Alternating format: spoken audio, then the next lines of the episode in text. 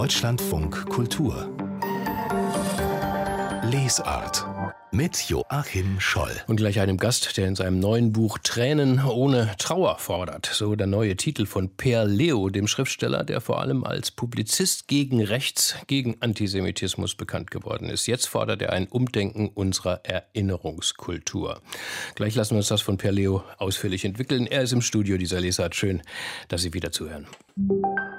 Jetzt zu Gast einer der energischsten Publizisten, wenn es um Antisemitismus, den Holocaust und die neuen Rechten in Deutschland geht. Per Leo mit einem neuen Buch, das morgen erscheint, Trauer ohne Tränen nach der Erinnerungskultur. Willkommen, guten Morgen im Studio, Herr Leo. Hallo, guten Morgen. Zwei Zitate stellen Sie im Buch voran. Nur soweit die Historie dem Leben dient, wollen wir ihr dienen, von Friedrich Nietzsche. Und dann kommt noch Reinhard Götz, Don't Cry, Work. Also nicht rumheulen, aber wenn wir an den Nietzsche denken, heißt denn die Historie unserer Erinnerungskultur, unseres Gedenkens an die Verbrechen der Nazis dienen nicht mehr unserem Leben? Ja, wenn Sie es äh, so zugespitzt formulieren wollen, würde ich das tatsächlich sagen. Das bedeutet nicht mitzusagen, dass alles daran falsch sei oder immer falsch gewesen sei, sondern eher, dass äh, das Leben eben auch Wandel bedeutet und dass die Formen, in denen wir heute über den NS, das Dritte Reich, den Holocaust, die Vernichtungspolitik der Nazis sprechen, hat seine eigene Geschichte. Es kommt aus einer Zeit, in der man durchaus nachvollziehen konnte, warum sich diese Formen des Gedenkens gebildet haben. Gleichzeitig äh, hat diese Form aber auch äh, bestimmte Defizite aufzuweisen. Und ich denke, je mehr Zeit vergeht, desto deutlicher werden die sichtbar. Und heute wäre es aus meiner Sicht Zeit für eine Revision dieser Erinnerungskultur.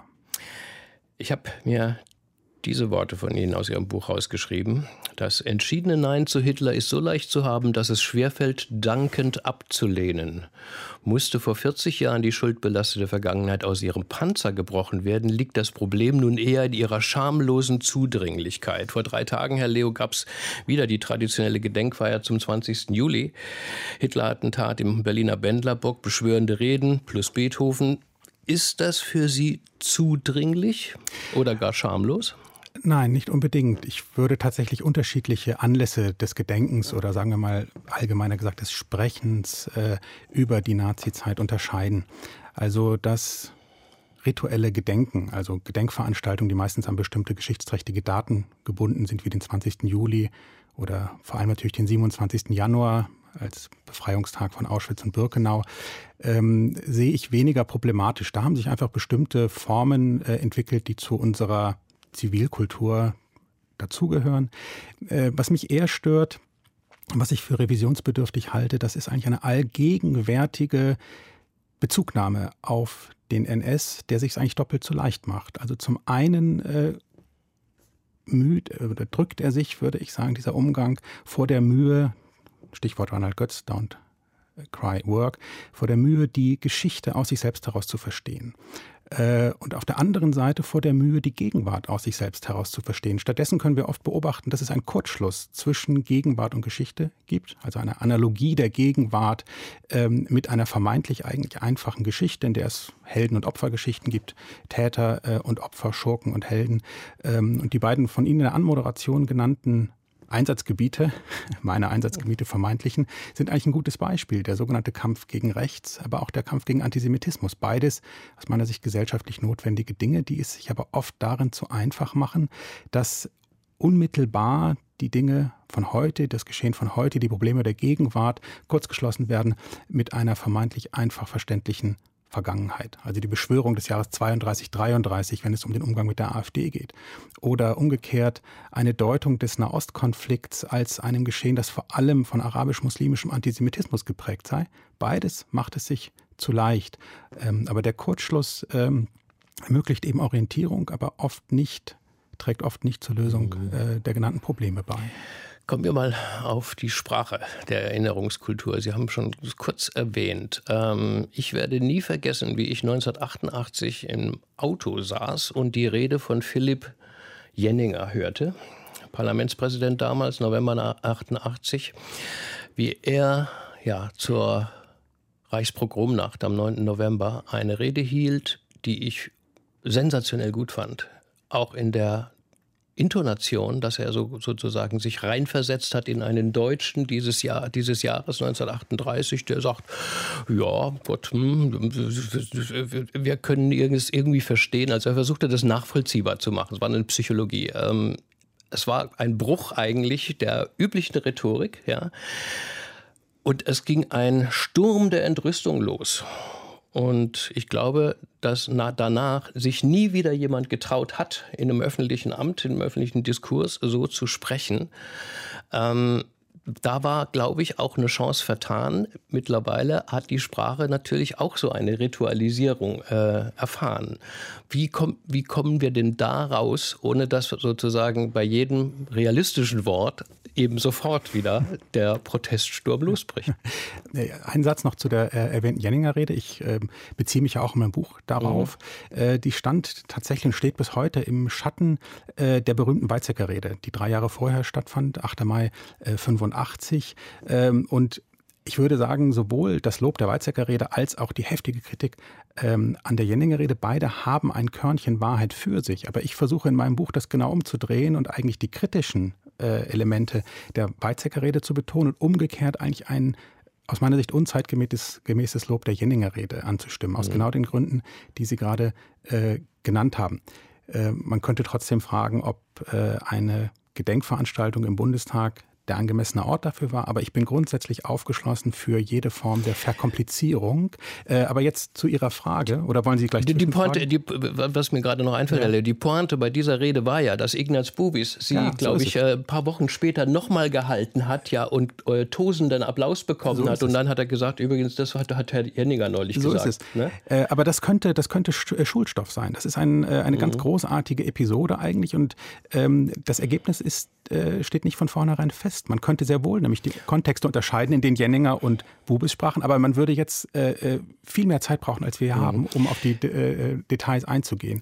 Aber Sie schildern in Ihrem Buch äh, also diese Kontroverse und, und, und etliche andere. Also der, den Historikerstreit, ja. ne? die Frage, wer war schlimmer, äh, Hitler oder äh, Stalin. Hitler hat nur von Stalin den, Massen, den Massenmord gelernt. Oder äh, Martin Balsers äh, Paulskirchenrede, wo er von der Moralkeule Auschwitz äh, äh, sprach. Das waren immer sozusagen Auslöser von ja, richtigen gesellschaftspolitischen, nicht nur intellektuellen Debatten. Das ging wirklich quer durch die, durch die Gesellschaft. Brauchen wir wieder vielleicht doch wieder eine zugespitzte Kontroverse, um vielleicht dann, dann doch auch wieder ja, äh, Strukturen irgendwie zu verändern, aufzubrechen? Eher im Gegenteil.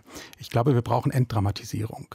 Ähm, also das, was Sie jetzt in Ihren Beispielen ansprechen, ist ja auch deswegen äh, rückblickend oft so ergebnislos gewesen, äh, weil es reine Schreiduelle waren. Ja, also es wurde eine starke These in den Raum gestellt und die polarisierte so stark, dass die einen ähm, Verdammungsurteile aussprachen, die andere ähm, sich zu Verteidigungsreden aufschwangen. Ich glaube, dass wir mittlerweile eigentlich es uns leisten könnten und damit auch zurück zu Ihrer vorangegangenen Frage, wie sprechen wir anders über diese Zeit, es leisten könnten, ein bisschen mehr auszuprobieren, ein bisschen riskanter vielleicht auch darüber zu sprechen, ein bisschen anders, ein bisschen die ritualisierten Sprechformen hinter uns zu lassen, damit aber auch das Risiko einzugehen, vielleicht etwas falsch zu machen und dann das, was möglicherweise falsch läuft, wiederum unbefangen zu diskutieren. Also ich sehe das Problem immer Hauptsache, hauptsächlich in der Rezeption. Sie haben noch ein anderes Superbeispiel aus der Kunst. Ja. Ähm, Danny Levys wunderbarer Film Alles auf Zucker. Hm. Ja, jüdische Komödie, äh, alles lag flach und sagte, oh, so kann man das, so kann man äh, äh, hm. jüdisches Leben darstellen, hm. so humorvoll, so auch, auch kritisch und äh, satirisch auf eine Weise. Also war herrlich. Mhm. Der nächste Film, den Danny Levy drehte, war nämlich Mein Führer. Ja, Hitler, Helge Schneider als Führer. Die Kritik sagte, um Gottes Willen, so kannst du das nicht machen. Ja, und dabei war es einfach mal ein Versuch, Hitler als ja als als neurotisch traumatisierten Schwachkopf oder ein, einfach als Mensch zu schildern.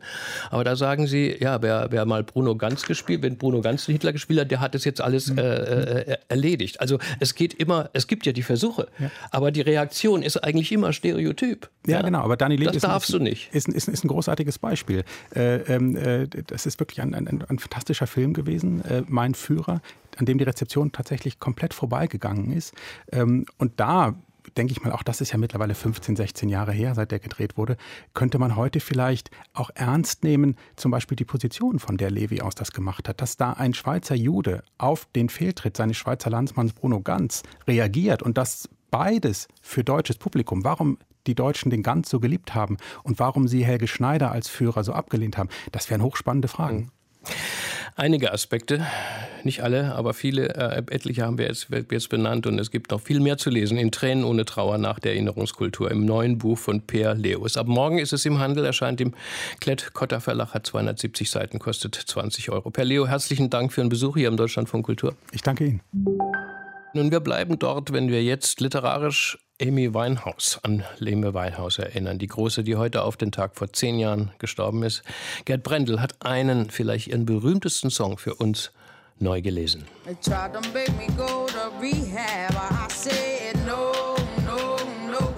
Rehab. Der Song, mit dem Amy Winehouse schlagartig berühmt wurde, hat auch zehn Jahre nach ihrem Tod als Folge von Alkohol- und Drogenmissbrauch nichts von seinem unwiderstehlichen, rebellenen Charme eingebüßt. Sie wollen, dass ich einen Entzug mache, aber ich sage nein, nein, nein. Winehouse übersetzt Friedrich Nietzsches Aufruf aus der fröhlichen Wissenschaft in mitreißenden Soul. Denn glaubt es mir, das Geheimnis, um die größte Fruchtbarkeit und den größten Genuss vom Dasein einzuernten, heißt gefährlich leben, schrieb der Philosoph 1882. Exzessiver Lebensstil, ohne doppelten Boden, immer am Abgrund, gehört allerdings schon seit der Romantik zum Markenzeichen von Künstlern und es gehört heute zum Image der Musikindustrie.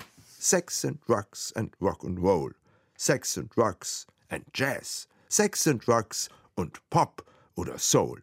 Das lebten vor Amy Winehouse bereits Billie Holiday oder Janis Joplin. Heldinnen des Anti-Establishments, deren Musik nach ihrem Drogentod zum Teil des Mainstreams wurde, dem sie sich ihr Leben lang verweigerten.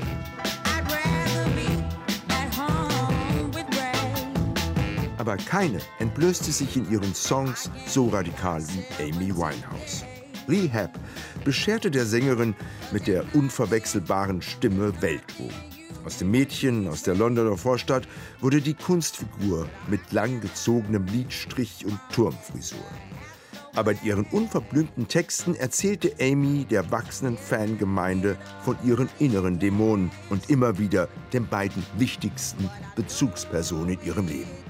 Wenn Amy Winehouse bei Live-Auftritten Rehab sang, ersetzte sie die Zeile, in der sie lieber mit Ray, den Plattenaufnahmen von Ray Charles, zu Hause verbringt als in der Entzugsklinik, oft mit Home with Plague, ihrer großen Liebe Plague Fielder Civil. Auch Amys Vater Daddy Mitch Winehouse kommt im Song vor.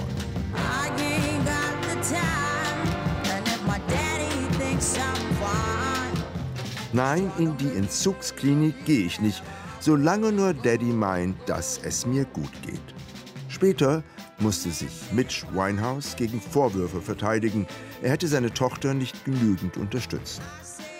Amy Winehouse wurde zum Opfer ihrer Sucht und ihres Ruhms als Sängerin.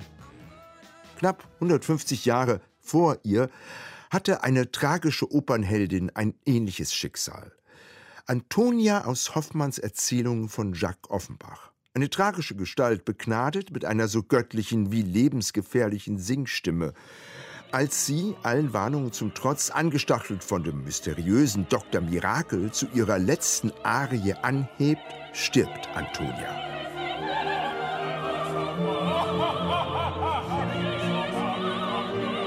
Die Dr. Mirakel in Amy Winehouse kurzem Leben hatten viele Namen.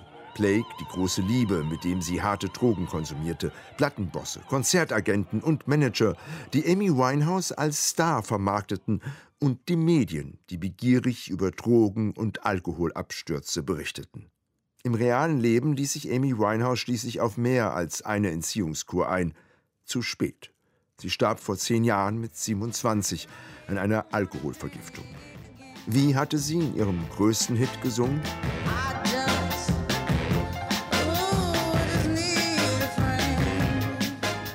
Brauche nur einen Freund. Millionen entdecken Amy Winehouse Songs bis heute die eigene Sehnsucht nach grenzenloser Freiheit. Einer Freiheit, die für die Künstlerin selbst zum Gefängnis wurde.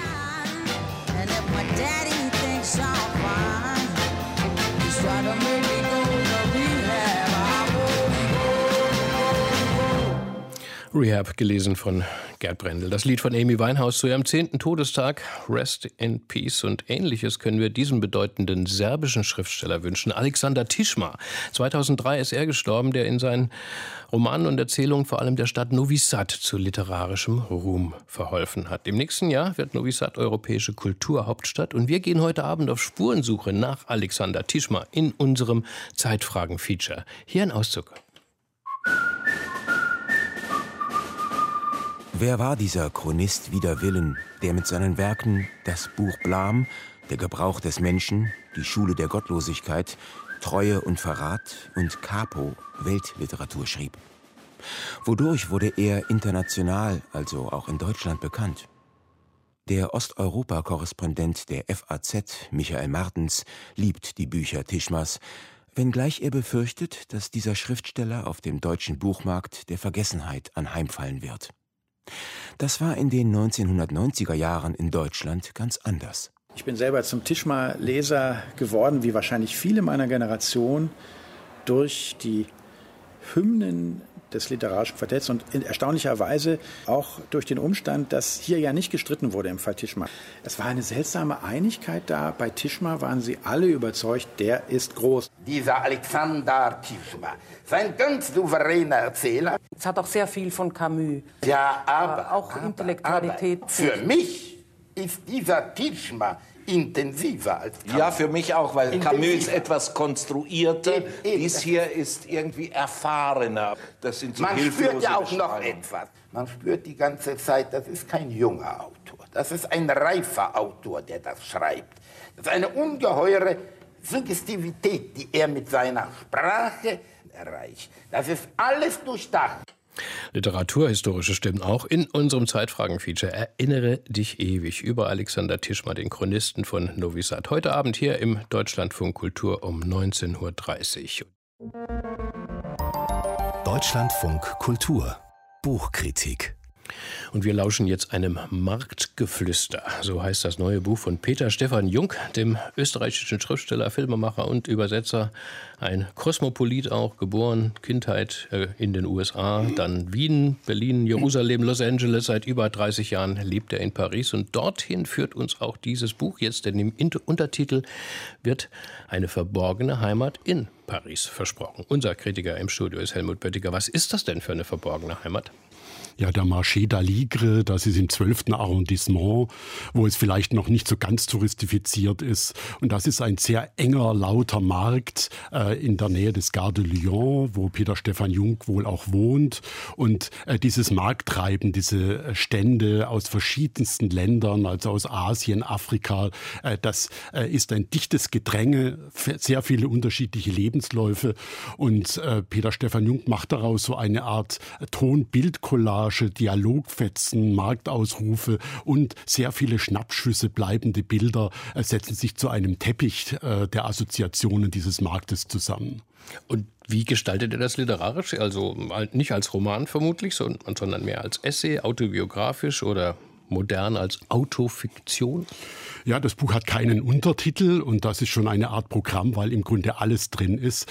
Äh, das Raffinierte der Konstruktion ist, dass autobiografische Erinnerungen mit einfließen. Äh, Peter Stefan Jung ist äh, in sehr vielen Städten aufgewachsen und er ist mehr so eine Art unfreiwilliger Globetrotter. Die Eltern wohnten in Städten wie New York, Los Angeles, Wien, Paris und er ist da immer mitgezogen und er findet in diesem Markt in Paris eigentlich ein Gegenbild äh, bzw. ein Pendant zu seinem eigenen Leben. Ständig hin und her, ständig verschiedene Lebenswege. Man trifft sich auf engstem Raum und ist dann wieder weg. Und äh, alles, was an autobiografischen Erinnerungen einfließt, hat etwas mit dem Marktleben zu tun. Und diese Konstruktion ist äh, durchaus sehr, sehr schön, weil man äh, in den Rückblenden und in der Gegenwart so einen Zusammenhang sieht, äh, dass Peter Stefan Jung eigentlich dadurch auch ein Einverständnis mit der eigenen unruhigen Existenz findet.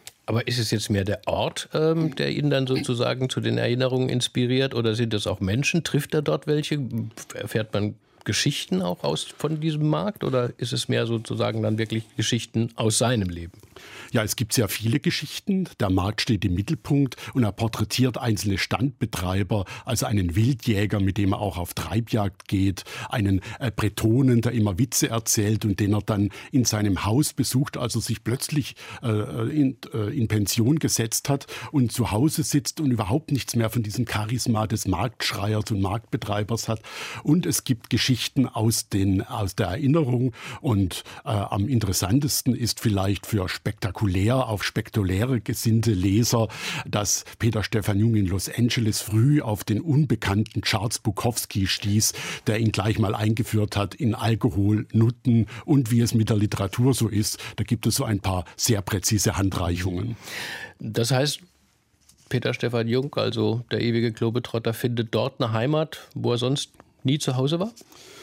Ja, das ist das Interessante, dass dieser Markt in der Metropole, wo alles fließt, wo alles sich verändert, wo man Bekanntschaften schließt, die aber dann äh, binnen kurzer Zeit vielleicht gar nicht mehr da sind, äh, dass das so ein äh, Spiegelbild der eigenen Existenz ist und das erinnert verblüffend an eine Art Dorfleben, wie es heute gar nicht mehr existiert, aber dieser Markt existiert. Und äh, das ist das äh, äh, Bewegende, wenn man das liest, äh, dass Jung sich über sich selber klar wird. Also seine, sein, seine Eltern, sein Vater Robert Jung war ein wirklich internationaler Jetsetter, der eben überall Große war. Zukunftsforscher. Zukunftsforscher, sehr berühmt damals. Und äh, dieses Hin und Her getrieben sein, diese Heimatlosigkeit, dieses Nicht-Zuhause-Sein, das spiegelt sich auf verblüffende Weise in dem Markt, sodass er in diesem Markt eine Heimat findet. Mhm. Der Schriftsteller Homme de Lettre Michael Mar war, scheint schwer angetan von diesem Buch und es hätte bei ihm eine Art mir sonst unbekanntem Fernweh erzeugt. Tut's das auch bei Ihnen, Herr Böttiger? Naja, ich weiß nicht, was der Kollege geschrieben hat. Also das ist schon relativ komplex, weil äh, das ist ein Übergangszustand, so ein Zwischenzustand zwischen Schmerz und Glück, weil es wird auf die Gentrifizierung eingegangen, dass äh, dieser Markt ein Gegenbild ist zu äh, einem Markt in den USA oder der Walmart Supermarktkette, wo alles gleich aussieht und nach nichts schmeckt. Also das ist etwas, was in Bewegung ist, was der Veränderung unterworfen ist und in diesem Veränderung Veränderungsprozess. Es ist eine Allegorie für das Leben, wo Schmerz und Glück ineinander fließen. Dankeschön. Helmut Böttiger über dieses neue Buch von Peter Stefan Jung, Marktgeflüster, eine verborgene Heimat in Paris. Jetzt im S. Fischer Verlag erschienen mit 224 Seiten für 24 Euro. Und jetzt schauen wir hier wieder im Deutschlandfunk Kultur auf unsere Krimi-Bestenliste. Jeden Monat veröffentlichen wir sie und aktuell auf dem sechsten Platz stehen Die Idealisten, der Roman des US-amerikanisch-vietnamesischen Schriftstellers Viet Thanh Nguyen. Es ist die Fortsetzung seines Superbestsellers Der Sympathisant, mit dem der Autor gleich acht hochrangige Literaturpreise, darunter den Pulitzer, vor fünf Jahren abgeräumt hat. Sensationelles Buch übrigens war das. Und warum auch jetzt dieses Sequel klasse ist, das verrät uns aus der Jury Katrin Dirksen.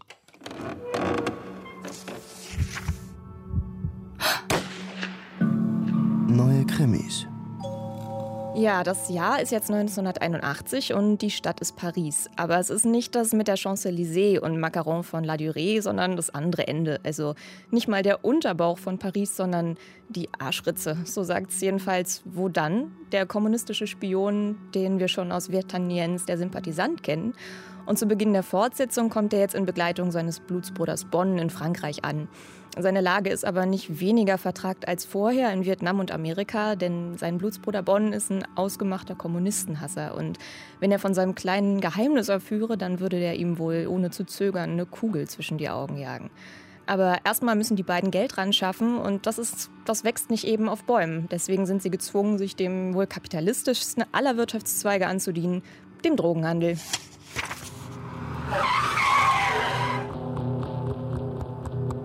Ja, erinnern Sie sich noch an die Actionfilme von John Woo? Die haben so ganz hochstilisierte Gewaltchoreografien, effektvolle Zeitlupen und so Gangster, die durch ihren Ehrenkodex miteinander verbrüdert sind.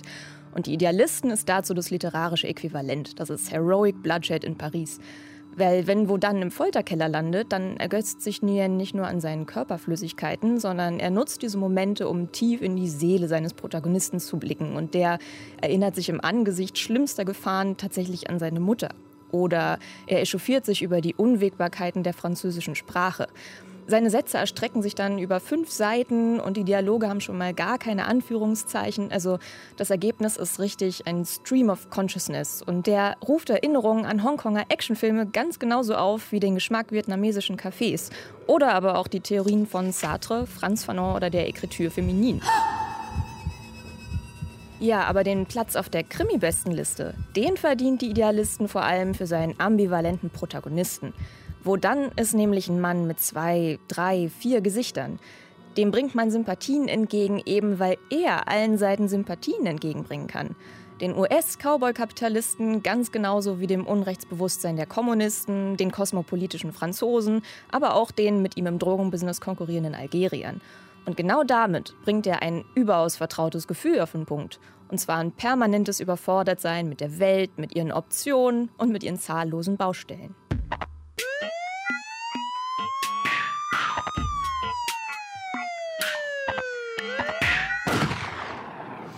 Die Idealisten, der Roman von Viet Tan Nguyen, jetzt im Karl Blessing Verlag auf Deutsch, übersetzt von Wolfgang Müller mit 496 Seiten für 24 Euro. Platz 6 unserer aktuellen Krimi-Bestenliste für den Monat Juli. Auf unserer Website finden Sie die komplette Liste mit allen zehn Titeln.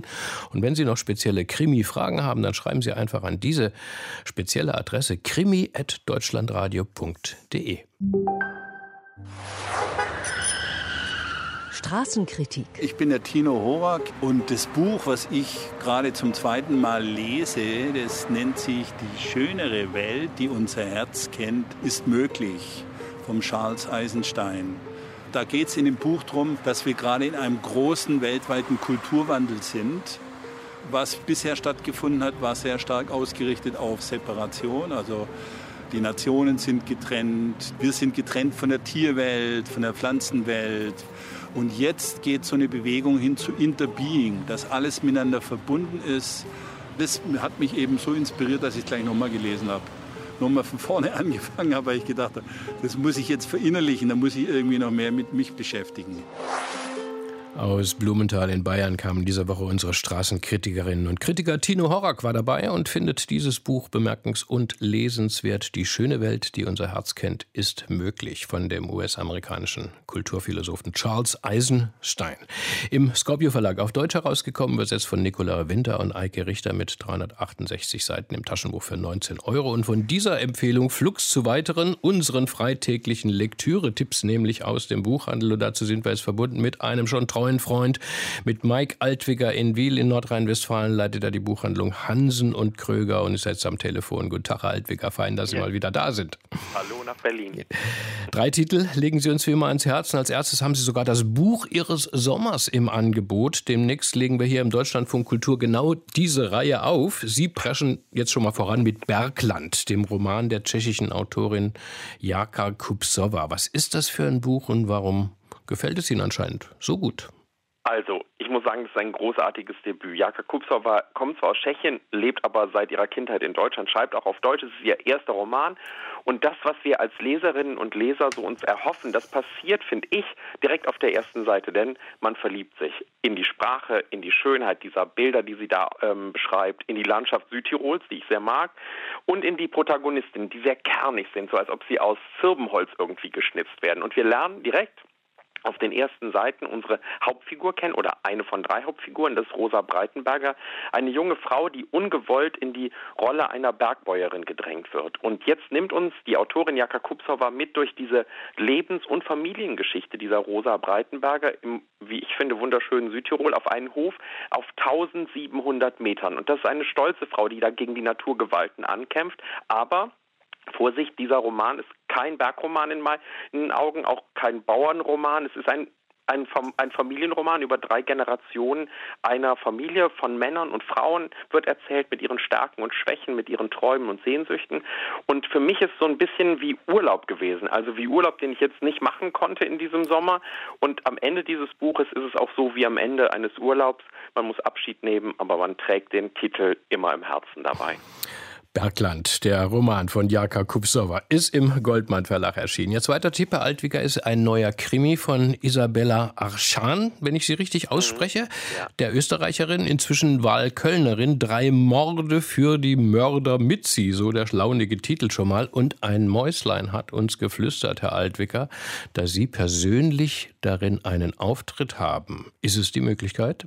Ja, es ist die Möglichkeit. Es ist ein Zufall gewesen. Es gab eine Ausschreibung, dass man eine Rolle in diesem Roman gewinnen konnte. Und da habe ich irgendwie mitgemacht, habe aber drunter geschrieben, ich wollte gar keine Rolle gewinnen. Ich würde davon träumen, einmal die Leiche in einem Krimi zu sein. Und ich habe da gar nicht mit gerechnet. Irgendwann bekam ich halt die Nachricht, tatsächlich wäre ich der Tote und so ist es jetzt in diesem Fall auch. Ich bin aber nur einer von drei Toten, das sagt ja schon der Titel, Aha. drei Morde für die Mörder mitziehen. Und ähm, die Hauptfigur gerät ähm, in Verdacht, weil einer ihrer Freunde, ähm, das bin dann nicht ich, umgekommen ist und man ihre Fingerabdrücke ähm, am Tatort findet. Dann kommt sie aus der Untersuchungshaft frei und macht sich sofort auf die atemlose Suche nach dem wahren Täter und es fährt, führt sie quer durch Österreich und es tauchen noch zwei weitere Tote auf, unter anderem ich in der Sachertorte. Und in, was, im Laufe was, dieser was, was? Sie in der Sachertorte? in der Sachertorte. Ich bin eine Leiche, die in einer Süßspeise zu Tode kommt. Und ähm, aus dem Mord wird eine Mordserie und Mitzi selber gerät aber auch in höchste Gefahr. Mhm.